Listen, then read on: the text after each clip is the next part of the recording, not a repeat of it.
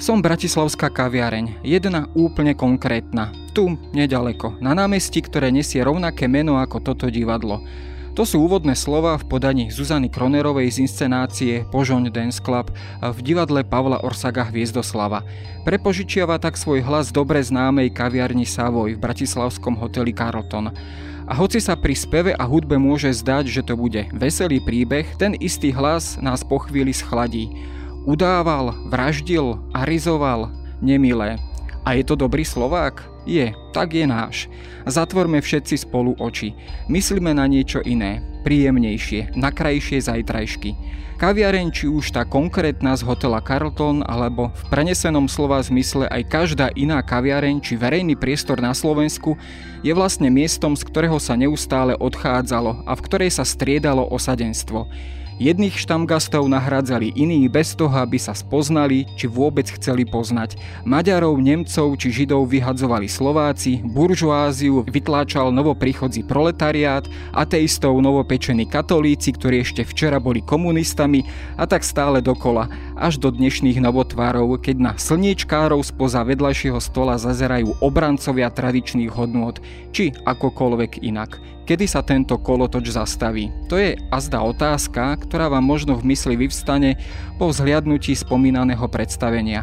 A hoci v nej dominuje predovšetkým tanec a hudba, po chvíli si uvedomíte, že veľa slov k tomuto obrazu nás samých ani netreba. My si dnes ale o našej minulosti tak trochu z divadelnej perspektívy povieme trochu viac. Počúvate Dejiny, pravidelný podcast denníka Sme.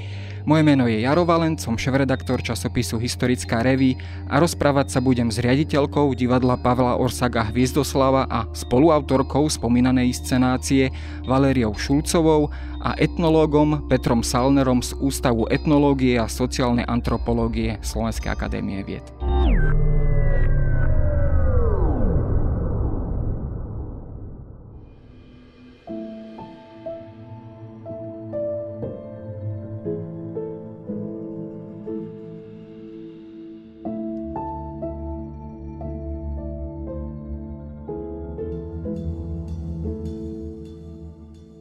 Kaviareň, to je veľká téma. Bratislavská kaviareň ešte viac. E, ona má dnes možno až v určitých kruhoch e, možno také pejoratívne označenie pre ľudí, ktorí možno e, nepracujú fyzicky, ale len tak niekde sa stretávajú v kaviarni a väčšine diskutujú.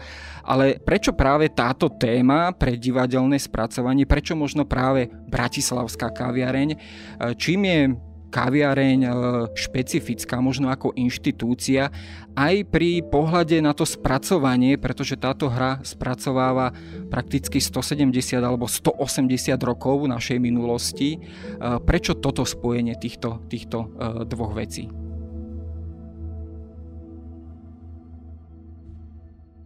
Spracováva našu minulosť preto, aby sme niečo povedali o našej prítomnosti, a keď ste v úvode hovorili o tom, že uh, tie dejiny, že kedy sa zastavia, ja si myslím, že práve v poslednej dobe sa ešte divokejšie roztočil ten kolotoč. A že v momente, keď uh, tá spoločnosť, okrem toho, že je polarizovaná, tak je naštartovaná do nesmiernej agresivity, ktorá už aj prestáva byť skrytá, tak uh, toto sú práve tie pohonné látky toho kolotoča a taký ten revanšizmus a to je vlastne dôvod, pre ktorý my sme sa rozhodli tú inscenáciu realizovať. E, paradoxne, e, motív kaviarne sa zrodil ako posledný. E, už sme vlastne skúšali.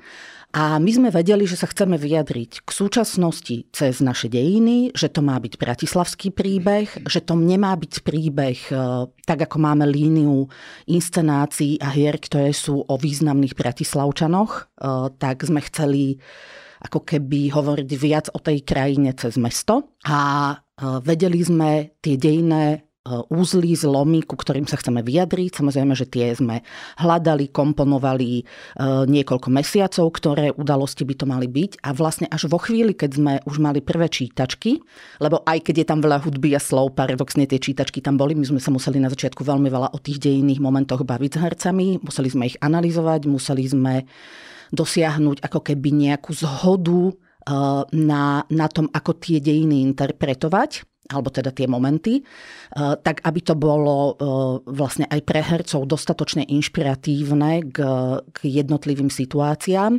a vlastne počas toho, ako sme si to čítali a rozprávali sme sa, tak e, som dostala nápad tej bratislavskej kaviarne ako niekoho, kto nás prevedie a bude takým pojítkom tej, tej minulosti až do súčasnosti, lebo e, inak tie jednotlivé dejinné momenty boli ako keby o mnoho väčšími solitármi, ako sa zdali a hľadala sa tá vnútorná niť.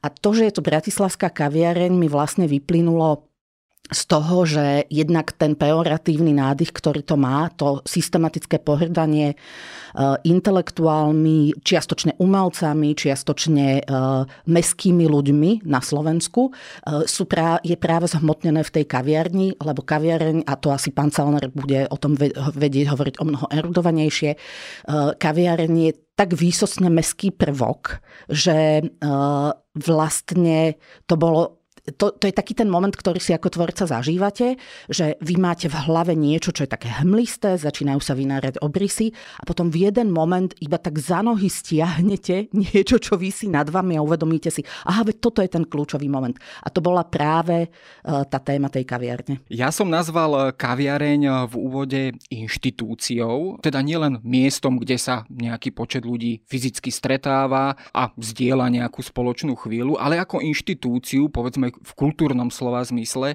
Bolo to v Bratislave takto? Bola to inštitúcia vyslovene, ktorá si plnila nejaké kultúrne funkcie? No, Bratislava bola kaviareň v Bratislave bola určite inštitúcia.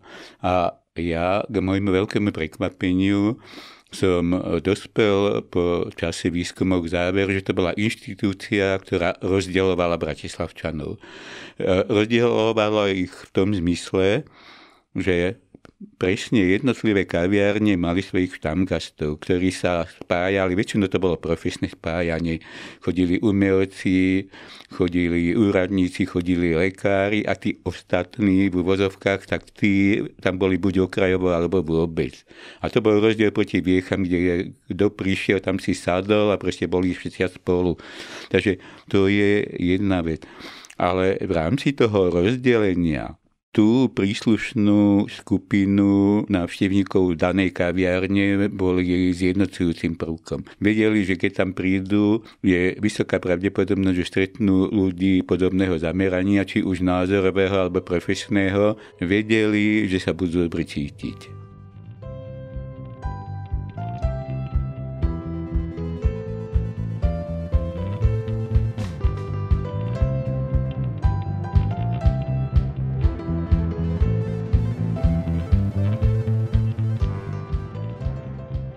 Pán e, zostanem ešte pri vás. E, pri mnohých diskusiách, najmä s českými kolegami, českými historikmi, e, som si povšimol, že oni často zdôrazňujú, že keď sa hovorí o mestskom živote v českých mestách, tak často tam ten nemecký kultúrny život a český kultúrny život ako keby existovali a šli popri sebe, ale málo kedy sa pretínali.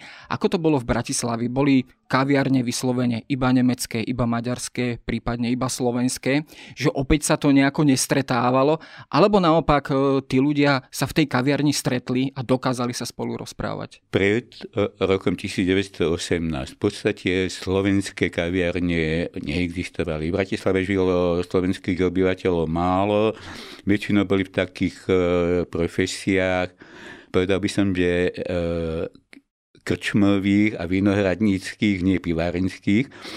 A kaviarne boli pre maďarských a nemeckých obyvateľov. Hlavne pre maďarských, pretože väčšina Nemcov boli vinohradníci a držali si svoje víno. Zmenilo sa to po vzniku Československej republiky, keď nastala obrovská výmena obyvateľstva v Bratislave. My si to dnes neuvedomujeme, ale prišlo strašne veľa jednak e, ľudí z Čiech a Moravy a jednak zo slovenského vidieka.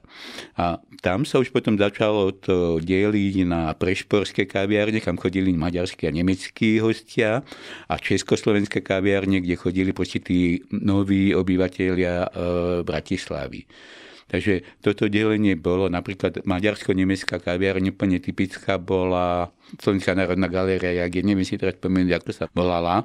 Takže tam proste bol hlavne toto nemecko-maďarské, maďarské štamgasti. Československé kaviarne boli viaceré iné, ale zase nebolo ani výnimko, že sa to premiešalo, lebo sa stretávali a delili na iných princípoch. Celé toto predstavenie je v podstate rozdelené po určitých etapách alebo po určitých časových obrazoch alebo časových schránkach, aj takto by sme to mohli nazvať, ktoré sú definované akýsimi teda kľúčovými aj historickými udalosťami, či už sú to Meru 8 roky 1848-49, Prvá svetová vojna, vznik e, Prvej republiky, Druhá svetová vojna, e, fašistický slovenský štát, e, Slovenské národné povstanie, nástup komunistického režimu, 68. rok a tak ďalej a tak ďalej. Ale tieto udalosti sú ako keby iba v pozadí e, toho deja samotného. Znamená to, že sa, ste sa snažili e, v tejto inscenácii pozrieť na tieto veľké udalosti cez tých malých ľudí, cez tie malé príbehy, cez tie tzv. malé dejiny? My sme sa na tie veľké udalosti vlastne ani nechceli pozrieť. My sme sa chceli pozrieť na, na Bratislavčanov, potožmo Slovákov, cez optiku tých udalostí. Čiže to je stále kľúčové. Preto ako keby e, ten priestor tej inscenácie je zaplavený množstvom drobných postáv, ktoré majú len oblúky ako keby v rámci tej jednej dejinej udalosti a nesnažili sme sa hľadať ako keby vývoj tej postavy, ktorá na začiatku v tom 1848 sa objaví a, a pointu má v súčasnosti, že naozaj sú to, sú to samostatné príbehy, samostatné situácie, vždy ovplyvnené tou dobou, tými udalosťami, ale čo majú spoločné je neustále odchádzanie, neustále vytláčanie nejakej časti uh, tých obyvateľov uh, Bratislavy, Prespúrku, ako si to nazveme. A vlastne ten motív odchádzania s nejakým pocitom vždy dominancie jednej tej skupiny, uh, ktorá ako keby výťazí prechodne a zároveň je tam ten motív ako keby tej možno čiastočne pomsty, ale samozrejme my sme sa snažili do tej inscenácie dostať aj do tej beznádeje, toho opakovania aj nejaké svetlo nádeje.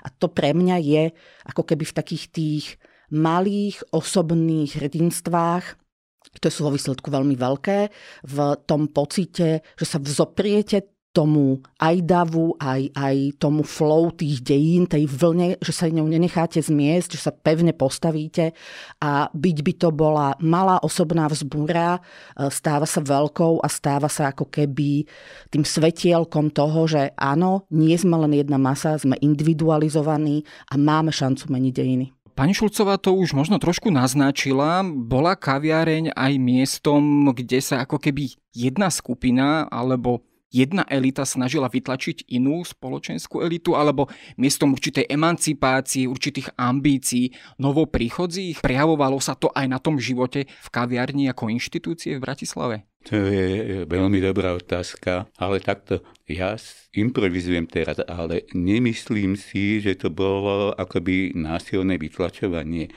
tam z iných dôvodov dochádzalo k tomu, čo ste vyhovorili, k vyprázdneniu priestoru. Proste prišiel nový režim, ktorý vyhlásil nových výťazov, porazení opustili priestor a do uprázdneného priestoru prišli tí druhí. Ale nemyslím si, že to bolo tak, ako že návštevníci kaviárne vyháňali iných návštevníkov kaviárne.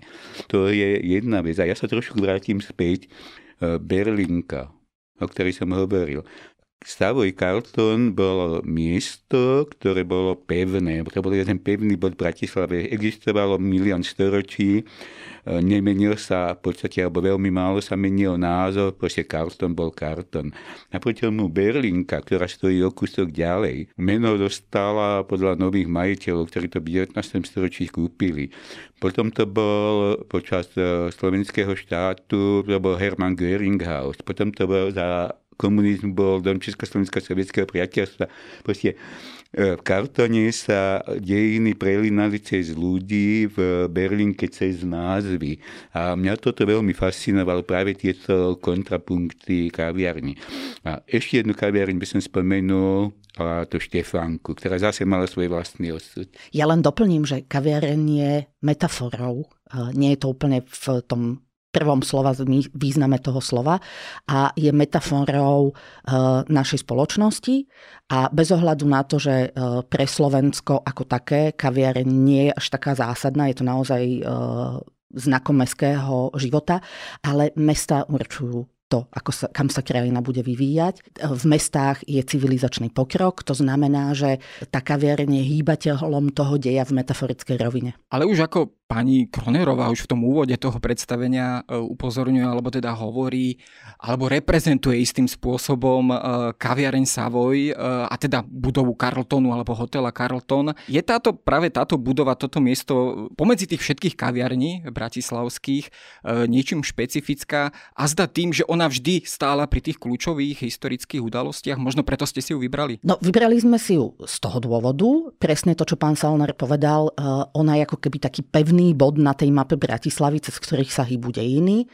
Hotel ako taký mal e, naozaj zásadných hostí, že síce sme krajina na okraji, mesto na okraji, ale e, pulzovali nimi skutočné medzinárodné dejiny, minimálne v podobe tých, tých uh, príchodzích hostí.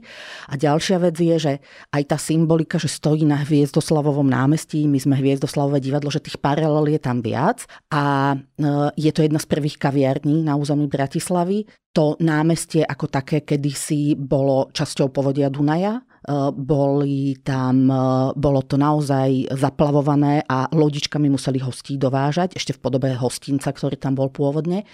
A napríklad len ten proces vysúšania toho námestia, preto sú tam napríklad tie platany nasadené, lebo bolo treba tie spodné vody čo najviac podchytávať, lebo to námestie sa rozpadávalo, že my sme aj v momente, keď sme e, s Terezou Hladkou tú hru začali nejakým spôsobom dávať, alebo ten, ten text dokopy, že my sme prišli na samozrejme, že, lebo nie sme vzdelané v tej oblasti, tak sme prichádzali na stále nové fakty, ktoré boli fascinujúce a v jeden moment nás to ako keby zavalilo tak strašne veľa, že sme museli vedieť redukovať, lebo ako hovoril pán Bednárik, cesta k preme dlážde nám presvolkami našich najlepších nápadov, čiže sme sa museli veľa motivov zbavovať, aby sme neboli príliš digresívni v tom odbočovaní, ale áno, tá kaviareň je ako keby symbolom a znakom toho príbehu, ktorý chceme rozprávať takto.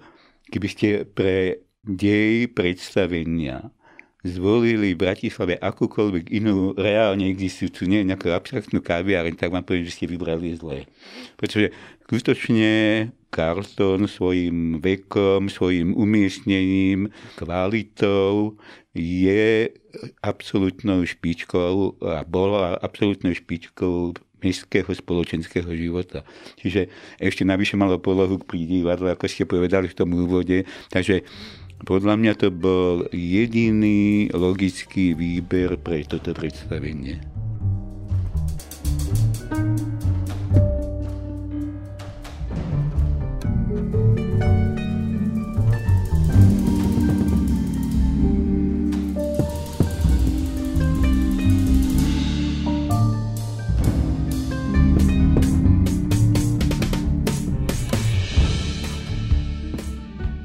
Sme opäť už e, v úvode trošku naznačili aj zmenu tých etnických pomerov v Bratislave, ktoré boli dosť zásadné, dosť výrazné a poznačili e, život v meste, aj, aj tvár mesta. Skúsme si to možno tak v krátkosti predstaviť aj do tej podoby alebo do tej roviny toho, toho života v kaviarni. Bol ten život v kaviarni povedzme na konci 30. rokov alebo už aj po druhej svetovej vojne úplne zásadne iný a úplne odlišný, než ako to bolo krátko po prvej svetovej vojne alebo ešte pred prvou svetovou vojnou. Skrátka úplne iné osadenstvo, úplne iní ľudia, e, možno aj iné sociálne skupiny. Skrátka, čo sa zmenilo? Československá republika bola vyvrcholením kaviarenského života nielen v Bratislave, ale hovoríme o Bratislave.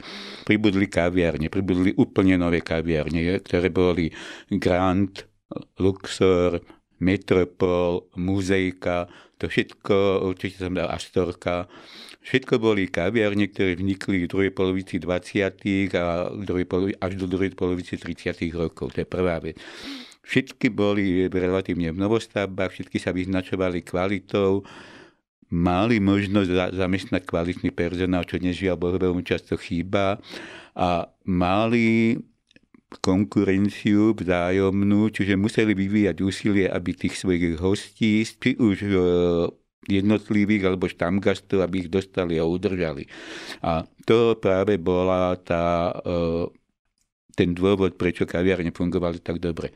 Potom v druhej polovici, koncom 30. rokov, vy ste v tom úvode nespomenuli vyhnanie Čechov, čo boli tiež dôležití kaviarenskí hostia. Nemci, Židia po vojne potom úplne vypadli, takisto ako maďarskí obyvateľia. Kaviarne sa stali tým symbolom, čo aj spomínate, parazity z kaviarní do polí a tovární. A skutočne to bolo takto. Ale ja som kedysi dávno, pradávno písal kapitolu o kaviarne do knihy Taká bola Bratislava. A rozprával som sa s pamätníkmi. A oni boli tak hrozne niektorí rozpotení. Akože kaviarne boli skvelé, ale vlastne neboli. Viete, ako im tie spomienky na tú krásnu kaviareň sa e, stále objavovali aj tie kaviarne, ktorá už tú kvalitu nemala. Ale ja, ja som neznašal kaviarne. Lebo ja som ako detsko musel každý týždeň chodiť s mojimi rodičmi do kartonu akurát kde som sa totálne nudil. Pokiaľ som aj počul, čo hovorili, tak som väčšinou nerozumel, pretože politizovalo sa veľmi jemne, to predsa len neboli také časy, ale rozprávali sa vtipy, hlavne židovské vtipy, ktoré som v tom čase absolútne nerozumel. Takže spôsobilo to, že ja som sa kaviárňam veľmi dlho vyhýbal, až do okamihu, kým som v akadémii nezačal robiť súčasnú bratislavskú rodinu. A po niekoľkých rokoch ma tak nudila, že som prešiel do minulosti, objavil som prekrásny nový svet bratislavských kaviárne pre mňa to, a vinárne a vie. Proste ten spoločenský život pre mňa bol zrazu v tom čase, to bolo koniec 70. alebo prvá polovica 80. rokov. Takže zrazu som sa stal vášnivým priaznivcom kaviarní a nedám na ne teraz dopustiť. Opovažte sa na nich niečo zle povedať. nie, nie, ja som kaviarenský povolač. A e, pani Šulcová, možno z čoho ste aj pri e, písaní tejto hry a e, režirovaní vychádzali, okrem tých veľkých historických udalostí ako určitého podkladu, ale povedzme vychádzali ste z nejakých archívnych dokumentov, osobných spomienok ľudí, rodinných príbehov a tak ďalej. Čo všetko poslúžilo ako materiál? Tak je to taká kombinácia toho, človek, toho čo má človek napočúvané z takých tých uh, vlastne rodinných záležitostí a nielen mojich, ale aj, aj eh, ako keby ostatných hercov a, a toho tvorivého týmu. Ale viac menej je to uh, taká fikcia, ktorá je iba inšpirovaná príbehmi. Ja osobne mám ako keby veľkú uh, akože na, alebo nie veľkú, uh, povedala by som to tak, že najob, jedna z mojich najobľúbenejších pasáží je práve vyhnanie Čechov, lebo môj detko bol Čech, on prišiel presne uh, z Prahy sem cez uh, ako keby na, budovať ten povojnový svet. On nebol v tej prvej vlne, on prichádzal po 45 ale uh, mám s tým empatiu, lebo jednak asi sa tam nejakým spôsobom ozvú tie korene. Uh, on bol česko-židovského pôvodu, čiže tam to bolo veľmi komplikované. On, si, uh, on prichádzal pôvodne z, z Novej Paky a potom z Prahy a, a i vlastne, keď som tak skúmala naše korene, tak som zistila, že my máme do niekoľkých generácií len mestských ľudí, že ja paradoxne aj zo strany babičky, ktorá zase pochádzala z Kremnice, je mama z Budapešti, jej mama z Vesprému, že, že ja, ma, ja som naozaj ten stredoeurópsky mix, čiže ja tam mám tie sentimenty a affinity k tej uh, multikultúrnosti a, a naozaj veľmi ťažko znášam uh, nejakým spôsobom príliš homogénne tendencie k, k nejakým spoločenstvám. Nemám rada ten národný narratív, ktorý je militantný. Mám rada vlastenstvo, ktoré ale s tým podľa mňa nesúvisí. V každom prípade tie osobné spomienky sú len, alebo teda tie e, rodin, drobné dejinné e, príbehy sú len nejakou inšpiráciou v rámci tých príbehov, ktoré tam sú a je to skôr taká ako keby fikcia na báze rôznych konkrétnych udalostí. Možno aj na podklade toho, keď sa na to pozrieme na dejiny Bratislavy z toho prostredia rodiny, bratislavskej rodiny, nie sú možno také tie veľké kategórie národnostné, etnické, Nemci, Maďari, Slováci, práve v tom rodinnom prostredí trošku e, fluidné, že áno, že máme, poznáme povedzme tie predvojnové štatistiky z pred prvej svetovej vojny, že zhruba 40% Nemcov, zhruba 40% Maďarov, nejakých 15% Slovákov plus Židia, ale že či sa to povedzme v tej konkrétnej rodine, či sa to dalo takýmto spôsobom nejako kategorizovať, či jednoducho tých identít nebolo viacero a či sa to nepremietalo povedzme aj do jazyka tej kaviarne, akým jazykom sa možno v tej kaviarni rozprávalo, respektíve ako sa možno ten jazyk v kaviarni menil. Pokiaľ viem, tak do prvej svetovej vojny identita aj rodina prejavovala nie na úrovni národnosti, ale na úrovni mesta. My sme Presburgeri, my sme Prešporáci a to ich spájalo v porovnaní s tými sedliakmi, ktorí tomu nerozumujú, ktorí razem prišli a tak ďalej. Čiže tam bol tento spojovací element mesta, mestskej histórie a mestskej prítomnosti. Zmenilo sa to po tej prvej svetovej vojne, keď som spomínal, že proste prišli doslovne masy. Veď Bratislava z ničoho v mala zrazu 120 tisíc obyvateľov a to sa muselo potom nejako premietnúť aj do tej identity mesta, aj do identity podnikov. Už potom správni prešpuráci neprišli do tej muzejky, neprišli do tej reduty a e, správni Čekoslovákici sa veľmi zriedkavo objavovali potom tej Berlínke a niektorých ďalších podnikov. Takže to bol taký identitotvorný prvok, ale nie až tak veľmi na tej úrovni etník alebo náboženstiev, ale na úrovni príslušnosti k mesta alebo novopristiahovalci do mesta.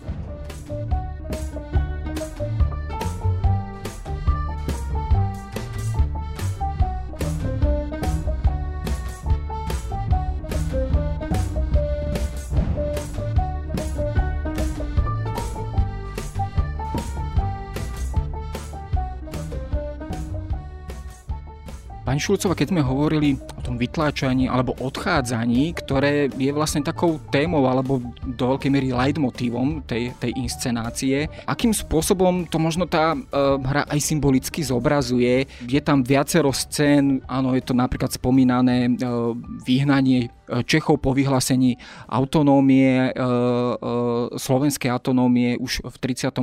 roku, e, následné vysídlovanie, transporty židovského obyvateľ, obyvateľstva a tak ďalej. Ja som si všimol v tej hre, keď som, keď som ju, sa na ňu díval, že veľmi takým frekventovaným symbolom alebo predmetom je tam kufor. Zrejme to nie je asi náhoda. Asi to je takéto spojivo, ktoré, ktoré možno zobrazuje tento leitmotiv. Áno, tak je to taký symbol na prvú. Tá inscenácia vlastne pracuje s veľmi redukovanými motívmi. Eh, je tam minimum rekvizít. Kostýmy sú takisto vymyslené tak, aby herci mali šancu sa čo najrychlejšie prezliecť, čiže základ je nejaký eh, čierny, nazvime to nejaký eh, základný úbor, kde oni na seba len preberajú jednotlivé drobné prvky toho kostýmu, aby sme sa dostali do doby. Čiže tie, tie prvky tej inscenácie sú zredukované na znaky a tým pádom ako keby ten motív tých kufrov sa tam objavuje často logicky vyplývajúc z deja, ale o čo sme sa snažili a čo si napríklad najprv naši rekvizitári mysleli, že to je chyba, že ja som chcela, aby aj plastové a, a výrazné farby kufre boli po celý čas, aby sme, aby sme sa nesnažili byť dobovo ukotvení vo všetkých tých znakoch. A zároveň je to pre mňa taký ten um, pocit tej naliehavosti, že keď sa vám v holokauste objaví rúžový plastový kufor, že je to taký ten taký ten znak toho, že tie dejiny sa naozaj opakujú, že sa to môže stať kedykoľvek, že e, to, čo sa napríklad teraz deje v Izraeli, v pásme Gazy, to, čo sa deje na Ukrajine, to, čo sa deje vlastne všade na svete, je, že vždy, keď vidíte tých utečencov, tak nejakým spôsobom tam ten kufor e, dominuje. E, dominuje aj v tom, v tej metafore toho, že vy si celú svoju existenciu musíte zbaliť do pár štvorcových metrov a vlastne ste šťastní, keď vôbec ten kufor môžete so sebou mať, lebo nie všetci ho majú šancu, keď utekajú vôbec so sebou mať. A je to, je to znak, ktorý vlastne každý prečíta rýchlo a E, isté veci e, v tej inscenácii je dobré, keď ich čítate rýchlo, aby ste boli zorientovaní, v akom období sa nachádzate. Aby ste mali šancu vnímať ten príbeh a ten ľudský rozmer, aby to nebola len taká redukcia na sprievodcu dejinami.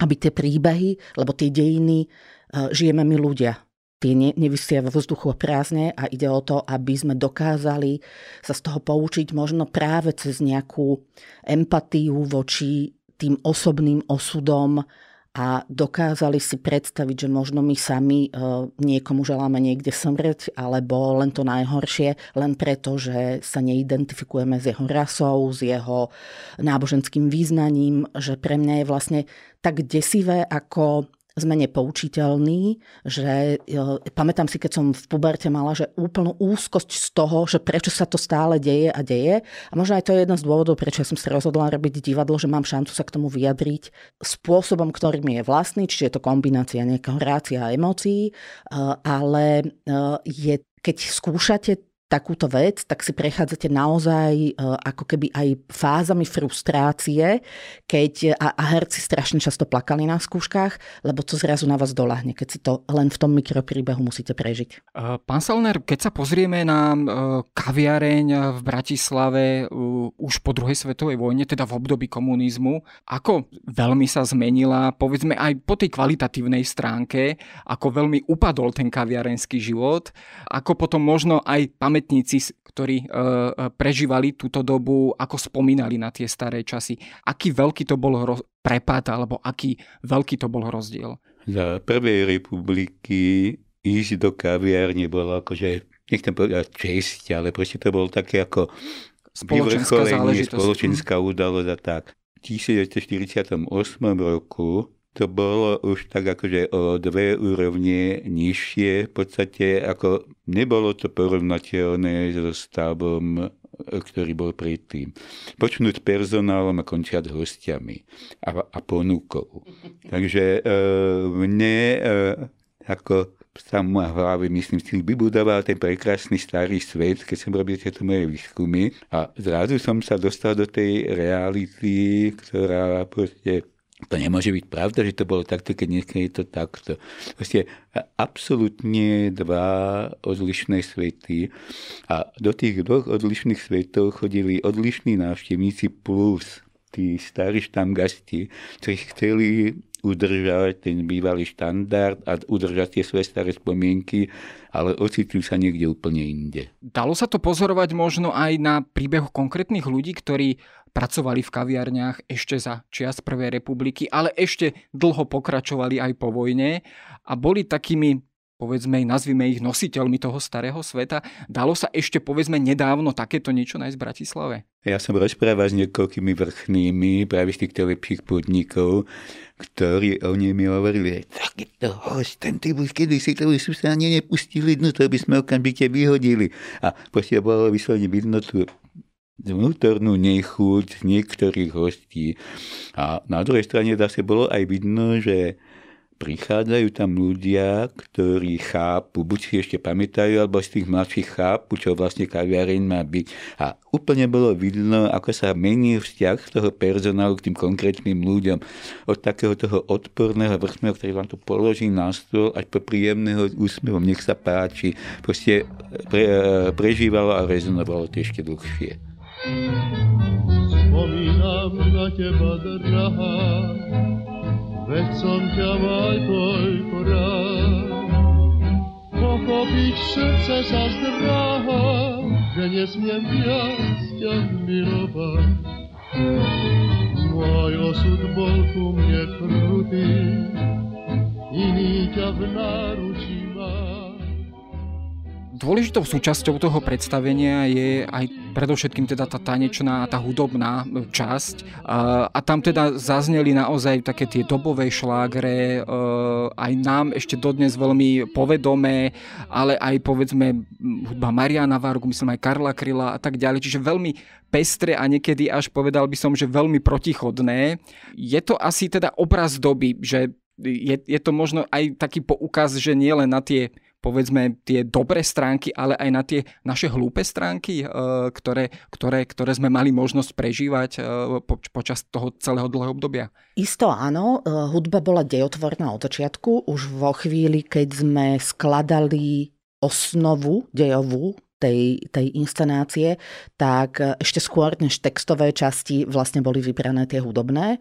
Bolo to samozrejme aj z dôvodu, že bolo treba spraviť aranže, že tá praktická záležitosť, ale e, čo bolo pre mňa kľúčové je aj ako pre režisérku, nielen ako spoluautorku, že tá hudba aj so svojou textovou časťou eh, alebo s tým ako keby tým dobovým vplyvom na tú situáciu bola určujúca, dejotvorná a veľa vecí sa rozprávalo alebo sa v tej inscenácii rozpráva práve cez tú hudbu. Eh, nič lepšie podľa mňa ne, ako keby nezapôsobí na diváka ako sloboda 68. Eh, práve cez, cez Golden Kids. Jednak je to naozaj odraz tej doby, ale aj to, čo z tej Dylano, Dylanovej piesne ide, je taký duch slobody, že vlastne uh, to, čo by ste slovami museli hovoriť dlho, tá hudba vám vlastne povie okamžite. Máte šancu to precítiť, máte šancu e, sa do tej doby možno aj lepšie preniesť. A z reakcií divákov je vidieť, že to naozaj funguje, tak e, samozrejme nie je to princíp, ktorý je nový, e, je používaný celé tisícročia v rámci divadla, ale skutočne sme sa snažili e, hľadať piesne a skladby, ktoré nebudú iba prvoplánové, ale budú povedzme aj neznámejšie a dokážu, máme tam napríklad rozdelenie Československá správa na práve cez ako keby hudobný battle dnešnými slovami medzi najkrajší kút a a uh, Kubišovej ať mier dal zústáva, čiže modlitbou pre Martu. A vlastne uh, prišlo mi to o mnoho lepšie uh, a funkčnejšie práve sa často vyjadrovať cez tú hudobnú zložku. Notabene, keď súčasťou kaviarenského priestoja vždy bola nejakým spôsobom aj hudba, aj keď ja milujem čo najväčšie ticho v kaviarne, alebo keď tak živého klavíristu, ale aj ten, ako keby tá choroba dnešných dní, že vám niekto v kaviarni pustí e, tuc tuc e, hudbu alebo vypálené rádio a, a treba to v reštauráciách. Ja pochopím v nejakých nočných kluboch, kde chcú zvyšovať konzumáciu alkoholu, ale ako keby to nepochopenie toho priestoru, ktorý ktorý dneska nachádzate takmer všade v Strednej Európe. Ako náhle už sa dostávate ďalej za hranicu Strednej Európy, už to ako fenomén mizne. Možno ešte na Balkáne. Ale e, to, keď poprosíte čašníka a idete sa na neho obrátiť s tým, že prosím vás k tomu obedu alebo v tej kaviarni, že naozaj by ste mohli to rádio stíšiť a vy vidíte, že on si tancuje, tak chápete, že tam ako keby narazíte na nepochopenie, ale pre mňa je to, že čisté zúfalstvo, že ja milujem také, takú tú jemnú vravu v tých kaviarniach, to cinkanie tých lyžičiek o tie podšálky a, a tá, tá vôňa tej kávy, e, to je pre mňa niečo, čo je ako keby pre mňa je to až taká podoba rája, že takto si neviem predstaviť, že by som trávila svoj posmrtný život. Ale a v tom, a tam sa dostávam späť k, k vašej otázke, že áno, aj tá hudba, ktorá potom uh, sprevádza od, od normalizácie tú našu kaviareň pomyselnú v, v inscenácii, práve nesie aj znaky istej vulgárnosti, istého viac hluku ako hudby. Uh, najlepšie je to vidno asi na 90. rokoch. A je... Som tam zaznelo Vivat Slovakia. A aj Vivat Slovakia tam zaznie. Čiže tá hudba je deotvorná, je atmosférotvorná a je uh, samozrejme aj znakom doby. A je dokumentárna. Ja, ja len tak sa doplním k tomu samozrejme, keď sa spomenulo Vivat Slovakia a spomenuli sme možno aj takú tú politickú rovinu kaviárne, do akej miery ona bola silná. Určite v tých normalizačných rokoch sa asi nesmelo náhlas príliš rozprávať. Možno sa šuškalo, možno tak medzi riadkami sa niečo naznačovalo, možno, že sa rozprávali teda určite sa rozprávali vtipy, ale do akej miery bola kaviareň, e, alebo ako fungo, či fungovala kaviareň aj ako určitá politická inštitúcia, ako určité fórum, e, kde si naozaj tí ľudia vymieniali názory. E, nielen teda počas Prvej republiky samozrejme, ale aj počas povedzme tých rokov normalizácie. A či tu možno vidíme aj nejakú takú znovu nejakú explóziu toho života už po, po 89. roku? No, ja som vyrastal práve a dospieval práve v tom období, o ktorom ste, o ktorom ste hovorili, keď sa šuškalo na najvýš v kaviarniach. A keď som začal robiť výskum týchto medzivojnových kaviarní, tak prvá vec, čo ma fascinovala, bolo, ja som e, prečítal všetky memoáre, ktoré som dostal slovenských umelcov, ktorí pôsobili už v medzivojnovom období a najväčší komunisti, Andrej Pávka, Jan Poničan, ja neviem kto všetko, spomínali, ako oni vášnivo politizovali, ako sa hádali s komunistami v tých kaviari, respektíve oni hájili komunista, hádali sa tam a presadzovali komunistické. Ja som hovoril, kaviarni, náhľad, kto o politike, nebyl, to je vylúčené. A my sme ako študenti mali ako svoju kaviarín Krím. Celkom logicky bola vedľa univerzity. A tam som sa ešte ako študent stretával aj s niektorými vtedy ešte budúcimi kolegami z akadémie.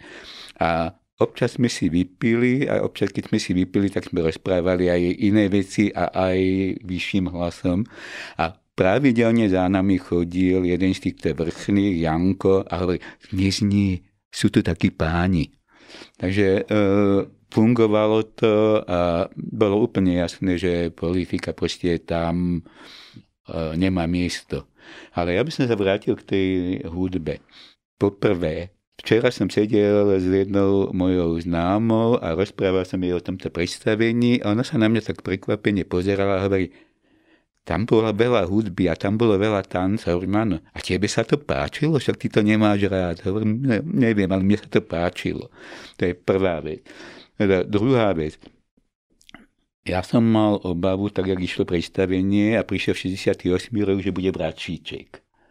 A e, našťastie nebol, a bolo absolútne skvelé pieseň, ktorá sa vybrala a spôsob, akým pani Kronerová ju podávala, kontext, ktorom to podávala, no proste to bolo veľmi dobre pre mňa jedno z vrcholov tohto predstavenia, ale pre mňa boli a pre moju manželku bol absolútnym vrcholom tie 30. roky a 40. roky, ako postupne pri, ubúdali demokrati a prechádzali na stranu tých uh, slovenských nacionalistov. To bola prvá, bolo to plynulo a prirodzené, proste bolo to bez nejakého vykrikovania alebo niečo takéhoto.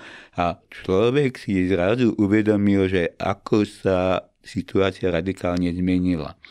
A úplne fascinujúca pre nás a hlavne pre Evu bola tá scéna tých deportácií. Ona sa rozplakala. Hoci to bolo všetko v symbolickej rovine, ale bolo to proste tak, e, neviem, či presvedčivo, tak už to je dobré slovo, bolo to tak presvedčivo urobené, že proste my sme neodolali. A ja som tiež mal na krajičku, ale ona vyslovene proste to chytilo. Takže ďakujeme.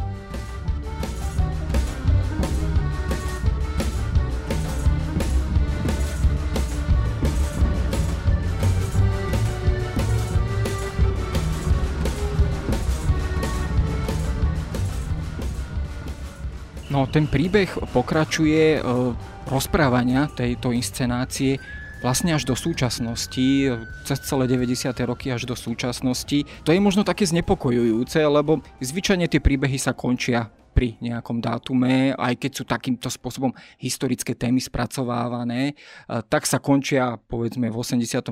roku, ako by to bol nejaký šťastný happy end, ale teda úplne nebol.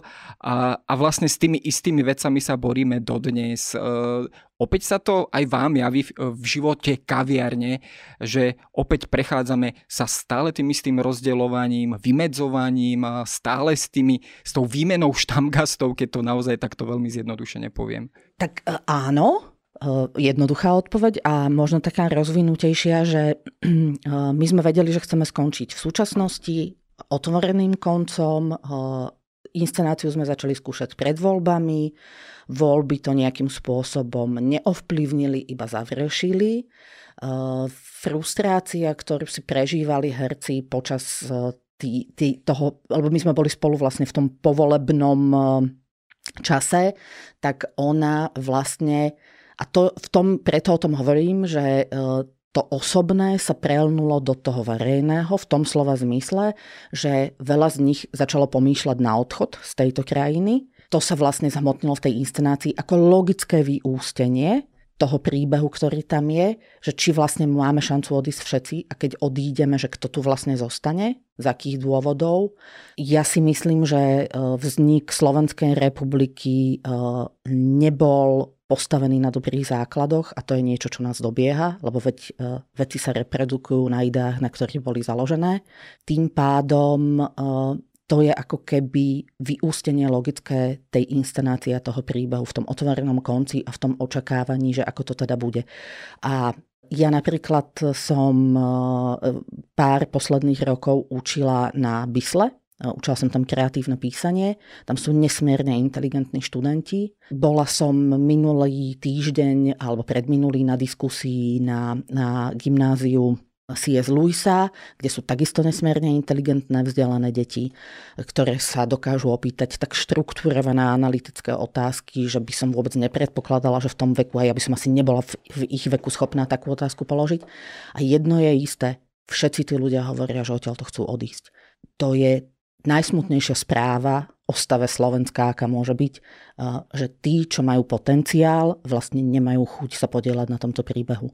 A v tom je ako keby pre mňa nejaká, nazvime to message, odkaz, alebo to, ten dôvod, prečo je tá inscenácia vlastne zrealizovaná práve v, tej, v tom koncentráte, ako keby to magi tých, tých bratislavských dejín, ktoré vám vlastne ako divákovi má šancu ukázať to, aké chyby neustále reprodukujeme a že to vlastne nemáš, že keď stále opakujeme tie isté modely, nemáme nikdy šancu dospieť k inému výsledku ako k tomu, ktorý sme tu už zažili to je možno podnet pre poslucháčov, aby možno aj zmenili rozhodnutie a zostali, neodchádzali a prijali pozvanie do kaviárne, ktorá sa hrá v divadle Pavla Orsaga Hviezdoslava.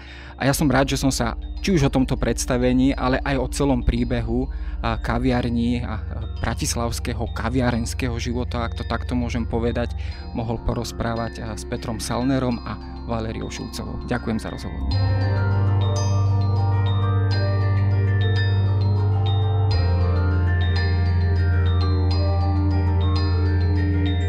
To je na dnes všetko. Počúvali ste Dejiny, týždenný podcast denníka SME a historickej reví. Podcast Dejiny vychádza každý týždeň v nedelu. Prihláste sa na jeho odoberanie vo svojej podcastovej mobilnej aplikácii na platformách Google Podcasty, Apple Podcasty alebo v službe Spotify. Všetky diely nájdete aj na adrese sme.sk lomka dejiny alebo historickareví.com. Ak sa vám podcast páči, môžete ho ohodnotiť. Ak mi chcete poslať pripomienku, môžete sa pridať do podcastového klubu denníka Sme na Facebooku alebo mi poslať mail na adresu jaroslav.valent zavináč petitpress.sk Ja som Jaro Valent a na tvorbe tohto podcastu sa podielal aj Viktor Hlavatovič.